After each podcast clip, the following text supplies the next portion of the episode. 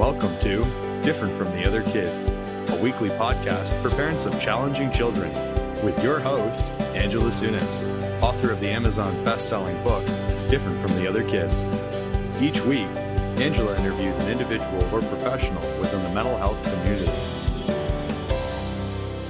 I wanted to thank you all for taking the time to listen to this podcast, and I really appreciate anything that you can do as far as, I don't know, maybe leaving a review on iTunes. That would be really helpful. Wanted to have a conversation again today with uh, Shelley Brooks. I'm really looking forward to that. I think you're going to find it really interesting. And uh, she's got a, a fascinating story of dealing with her mom who was uh, mentally ill.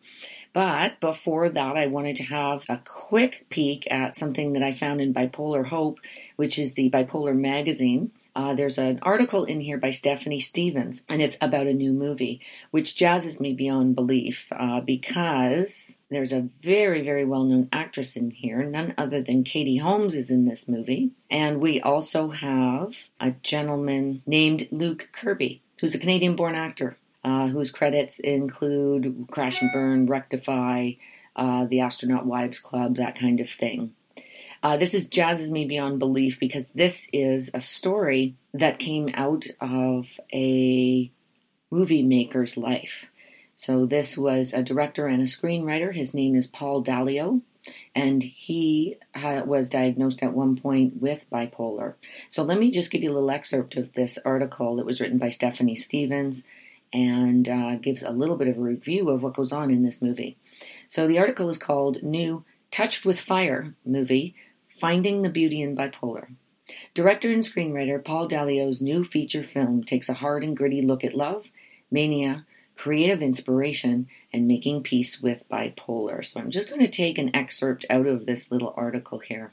The two main characters find safety in numbers, even if it's just the two of them against the outside world. We're the only ones that can relate to one another, Carla tells her mother. For dramatic effect, Dalio sets up an essential conflict that is not so either or in real life. Will it be sanity or will it be love? What happens when one decides to draw back from an incandescent mood extremes to safer ground and others and the other doesn't? Dalio says the two profound personalities convey contrasting periods of his own tumultuous journey to self-understanding and recovery. This is no whitewashed jaunt. The storyline gets quite graphic in spots, and some scenes could possibly be triggering for audience members who have gone through something similar. This, I think, is going to be a great movie for anybody who has ever suffered from any kind of mental health issue, uh, especially bipolar. And I think uh, the fact that they've got such a very strong acting team here is everything. And I love the fact that this was the actual director and screenwriter's life. This was, this is a lot of what he went through. So I think it'll be wonderful. It's called Touched with Fire. I don't know where it is right now, whether it's in the theaters or not. I don't think so. It's probably coming out on video soon. Uh, be a great idea for you to check it out. So let's move on here. We've got Shelley Brooks coming back, and she's been kind enough to uh, relay some pretty raw stories uh, from her childhood. Um, she, her mother is uh, borderline personality is what we think, but we're not sure, nor does it really matter.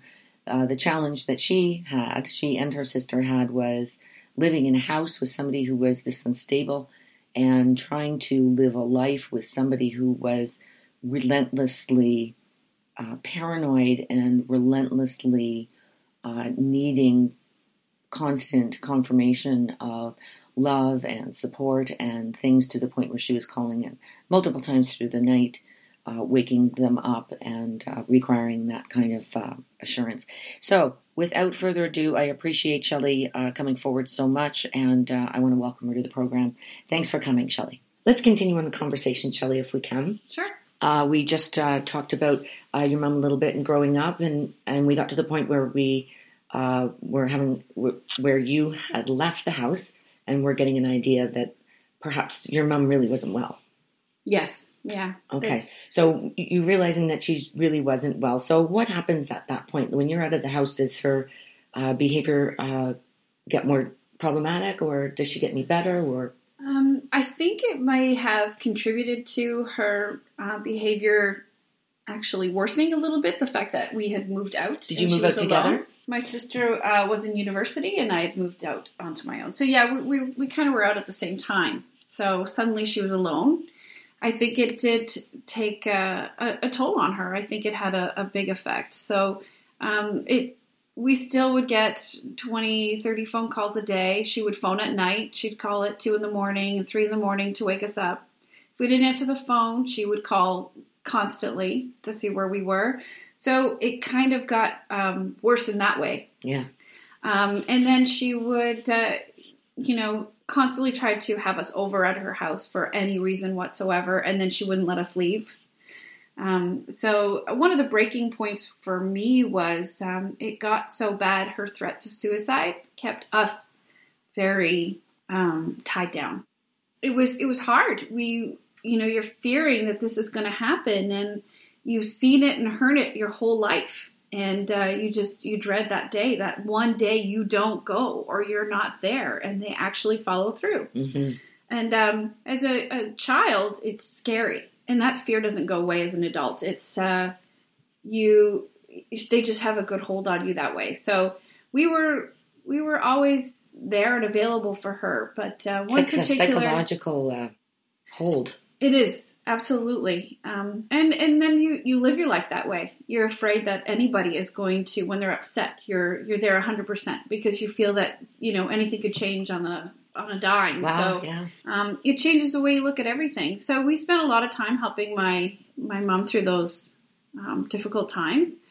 And, um, the tough thing was only we saw those things. So we, she didn't do that around other people. That wasn't something that she was, you know, showing to anyone else. So it was really, really oh hard. Oh, my. So um, over what time... What a big responsibility for young people. Yeah, so we started to talk to our doctors. And um, we shared a doctor. We all had the same family doctor. And unfortunately, this is this was the first step in discovering that there's a disconnect between doctors and psychiatrists and police and... Oh, the laws and everything. Nobody works together the way things should go. So we went to her doctor. We begged her because of the paranoia and the suicide threats not to talk to her, but that to maybe discuss some things that she could do without including my sister and I. The doctor felt that wasn't right and spoke to my mom about what we said. And it's is that by is that by law that they have to do? Well, I don't think the sharing of what you went no, to the doctor. Was, I believe the doctor. No, I think the doctor felt it was the best route to go, and that uh, it was we needed some family counseling, and she called us all in together. Oh, so my my mom lost a lot of trust in us, and we lost that uh, possible avenue of getting her help. How did you feel about that doctor now? Uh, pretty upset. That's because that was a, a good chance to get her help at a much younger age. Do you think the doctor just didn't believe you and thought yes, that, yes, I do. Wow, and that this was a family doctor you guys had had for how long? Um, for a couple of years, a couple of years. Wow, so, yeah, that's really that's really too bad. It was because it was that was a window, yes, of opportunity to help her, and we explained to her that she was not going to be willing to be helped. She didn't see that there was any issues there. So it was that's uh, horrible. It was it was a tough thing to, to do. So um, when we lost that, we decided to go to a counselor, just my sister and I, and we felt very validated through him because he completely um, believed and understood where we were coming from. Mm-hmm. He could tell by our the fact that we were shaking so bad and our voice and our our just our physical being trying to talk to somebody about our mom. Right, you and don't talk to anyone. How old would you have been? The same same age that when you moved out would have been the we same. We probably would have been about twenty-seven. Okay. Um, you know, my sister maybe twenty-five, twenty-four, something like that. Mm-hmm. Um, maybe yeah, somewhere around there. But uh, it doesn't leave you when you've grown up like that. So it was it was terrifying because my mom would be absolutely furious if she ever thought we spoke about any of this to anybody. So we were breaking some big rules we've had in our family for a long, long time. Um, but with that, um, we got some more advice. So we were happy about that. And um, his advice was to go to a judge and have um, speak to a judge to see if we could actually have her um, committed and see if they can have her assessed. Um, at this point, that's tough. we were not ready to do that. Wow, that's really... That was a big... big and I'm not deal. saying it wouldn't be necessary. I'm not judging that part. I'm just saying... Uh, and it may not have been the best thing for her. I'm not judging any of that. I'm just saying no, for you, it, was, it would have been very difficult. We, we, we were absolutely against it. We thought there's absolutely no way we're going to do that. Um, and he had suggested that she will not get the help she needs unless she hurts herself yes. or someone else. Yes. Well, welcome once again to my... The big... ridiculousness yes. of uh, mental health care in where yes. we are in Canada, uh, at least. You, you've heard me, parents, talk about this. You, you know, you got to be, what, taking a plane down, I think was my last uh, yeah. example oh. of uh, how much um, how much you have to get, what you have to do in order to actually get resources for mental health. Don't even get me started. I'll go on a rant. So yeah, anyways, well, Shelley, please continue. I, I will go on a short rant if, please, I, if you'll let me. Please. Because It's it's so unbelievable. We did everything we could as her illness, um, you know, had gotten worse and was actually starting to affect her in a way that she was living in her car. She was afraid that people were starting to come into her house. Her paranoia was just over the top. And um, we knew that for her safety, we needed to have her committed. Mm-hmm. Um, so we did go to a judge. We spoke to the judge. He saw the same thing, luckily, that our, our counselor had, and he knew that we were desperate, absolutely desperate to try to get her help. And um, it was horrifying. We had to see our, uh, you know, older mom be taken in by police in handcuffs and oh to a God. hospital. And um, it was devastating. And she was not happy. And she called us a lot of names that stick with us to this day. And um, it was just, it was, it was horrifying. So they did take her in and assess her. And they kept her for two weeks. And this is what is very difficult for us because it took every... ounce of us to do this and every bit of courage to grow up in a life where you don't speak of these things and you don't go against your mother. And it was hard. Um, after a few weeks of being in there, we went to the counselor, the psychiatrist. We talked to everybody about what we need to do. We had no direction at all. Mm-hmm. They told us that she, unless she wants help, we had no options. And uh, the psychiatrist felt she was not that she was fine enough to get out on a weekend pass, and we begged him not to because she wouldn't come back because of her paranoia. She was really good at putting on a happy face mm-hmm. and promising she'd come back. And as we, she was just before she left the doors of the um, of the hospital, the nurse um, that was on staff told us that we were horrible doc- daughters for putting her in this place, and that she hopes she doesn't come back, and that we suffer for what we have done to our mom. Oh my God, Shelley. Yes. I am so sorry. And as the doors closed, my mom had some choice words for us. And uh, we called her a cab and we left because it was just absolutely devastating. We spent uh, two or three weeks looking for her because no one could find her. So we were right in saying that she wouldn't come back. Mm-hmm. She lived in her car for three weeks. Um, the police were out looking for her. We were out looking for her day in, day out. We didn't know what had happened. And, of course, growing up your whole life of threats of suicide, you wonder where she is. And we finally found her. And, of course, they had to arrest her again. Well, not arrest her, but put her in handcuffs and take her back in. And a week later, they said there was nothing they could do, and they let her go. That set off about another four years or five years of trying to find her, oh. trying to keep an eye on her just to see where she was, to see if she was okay, to see if she's hurt.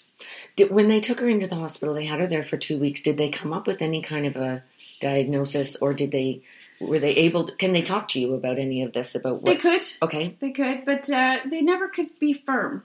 So they weren't sure what it is. Um, and we all know uh, any uh, mental illness, the brain's a complicated yes. thing. So mm-hmm. we can never be sure. And things mm-hmm. change and mm-hmm. our bodies change. Mm-hmm. Um, they felt it was um, acute paranoia, uh, dementia, um, borderline personality disorder. Mm-hmm. Um, we just, we were faced with a lot of different things, but they could never say which one for sure. It, and the chances are that it was a combination of, yes. of those things or yeah. that with other things, and one seems more prevalent than another. That's common, and just like you have your own personality or voice print or right. fingerprint, right? Um, that's the way the mental illness comes out. It's right. unique to every single person. It is, which is why it's difficult to use some of the terminology that we use, and we put people into categories. That's yeah. so that we can learn to try and treat them. It's not to define them by it. Exactly. Let's make sure we're really exactly. want to make sure we're right. really clear it, with that. We would, exactly. And we were, we didn't, we didn't necessarily want a, you know, specific diagnosis. We just wanted to, right. a way to find her some help. Right. So that she could live a, a little bit of a better life. She was living in her car. So, so the next four or five years, you're...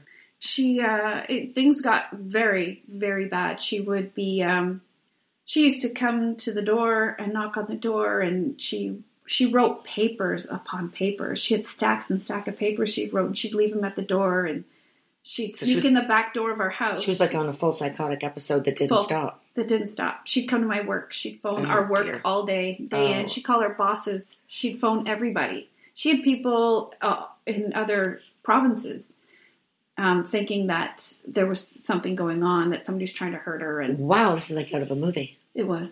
Wow. It was, yeah, it was years of this. And um, we we didn't know where she lived for a while.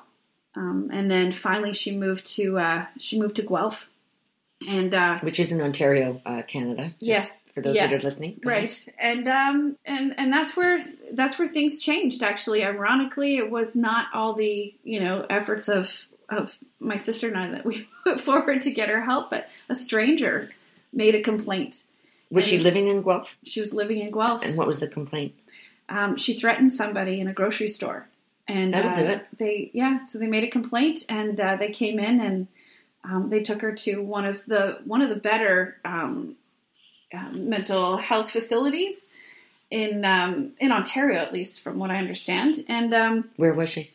Um, Do you remember? Woodward, I think it's called. Oh, or oh, Homewood. Homewood. Sorry. Oh, Homewood, Homewood. is yeah, yeah. world-renowned, um, excellent uh, facility. Very difficult to get in, as I understand it. Yeah. Um, and they do a lot of work with uh, alcoholism, drug addiction, yes, and mental health. And mental and, health. And they are yes, they're yes. they are apparently the uh, excellent uh, yes. facility to go yeah. to. So sorry. So well, take her, us through. Yeah. So the so we got we finally had her in this place, which was great. But That's again, fantastic. we we still had difficulties getting her there.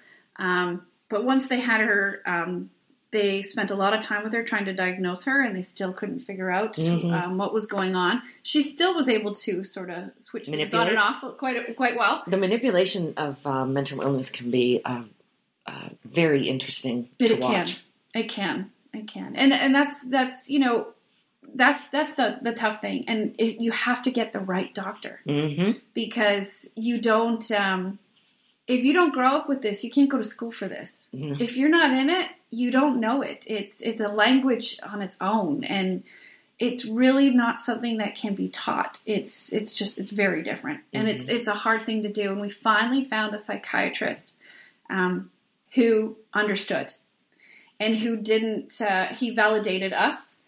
He he apologized to us that we did, couldn't get the help for her earlier because mm-hmm. he feels that things wouldn't have gotten as bad as they did if she had received some some assistance years prior, like we had tried. Mm-hmm. Um, at this point, it was gone too far, and now it was even more difficult to, to uh, treat. So she spent six months in this facility, in which is almost unheard of. Well, I, I've never heard of a stay that long. No. Um, Homewood has such great treatment, but they also have such great lines. Uh, for people to um, get in, it must have been an acute situation. It was. It was. It was very difficult. And it's not a place that you want to stay for more than than a month. But, uh, yeah, she had to um, – they finally found a place for her to go, and uh, we were fortunate that she's now part of a government-run program that makes sure that she takes her medication every day. Oh, wow. And uh, she has counselors and psychiatrists that uh, will go after her. Wow. Um, on a weekly basis. So does and, she live um, on her own, or she lives she's in... She's in a home. She's in a home. In a home that uh, allows her to take her medication. She can still leave in the day okay. and go on, you know, out if she wants to, but she has to be back there at night. Wow. So it's it's been great. Is it like a, a group home? It's Or is uh, it a facility, uh, uh, like a medical, more medical facility? No, it's more like a, just a, it's just like a, actually like an old age home. Is it? Wow. Yeah. Okay. Yeah. But they do have younger people in there, and they, they just focus more on, on people who need a little bit more um, assistance. assistance. So are they all mentally? Yes. Oh, they are. They are. Wow. Yeah. Okay. Didn't know something like that existed. Yeah. It's quite incredible. Okay. Well, that's probably a great place for her. Yes. So how would you say your relationship is with her at this point? Is there one? There is a relationship today that is, um, it's it's not a mother-daughter relationship, as mm-hmm. you know, anybody else would have, but we have a relationship. It's one that we could tolerate. There's a lot less stress, a lot less anxiety surrounding our relationship. Um, the mental illness still exists, and it'll always be there. We just found ways to work around it. So we've created boundaries. She she respects those boundaries now, and um, through years and years of counseling and support groups and talking to people and going places, we figured out all these things that work best for us, and we've made them work. So, okay, yeah, okay, Shelley, thank you so much um, for sharing. That's um, that's a challenging story to share. I yeah. I really no, I really appreciate it. I think the parents are going to really appreciate it. Um, I guess it's more about the resilience of of uh, children uh, and about the.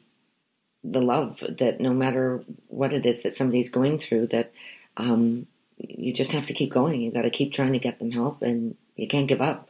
And in this system, you're going to get knocked down.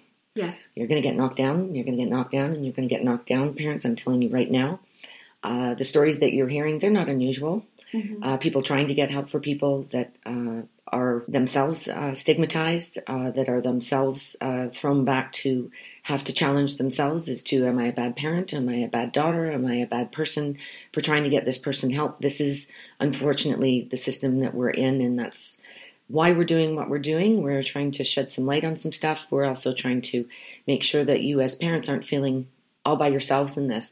This is unfortunately uh, the way things are presently in our system, and it needs to change. And um, I thank you, Shelley, for coming forward.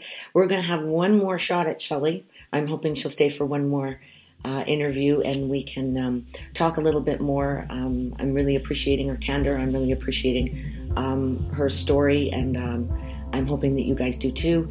Uh, have a great day, you guys. Uh, we'll see you on the other side. Thanks for listening to Different from the Other Kids, made possible with the support of Debra Kenny Jewelry, jewelry meant to inspire. You can find them online at w w w dot debra kenny jewelry dot com. Music and editing is a product of Among the Crowd Productions. You can hear more at w w w dot among the crowd dot c a. We'll see you next week. And now a disclaimer. In general, I, Angela Sunes, am not a doctor, and I certainly don't play one on the internet. I'm a parent, period.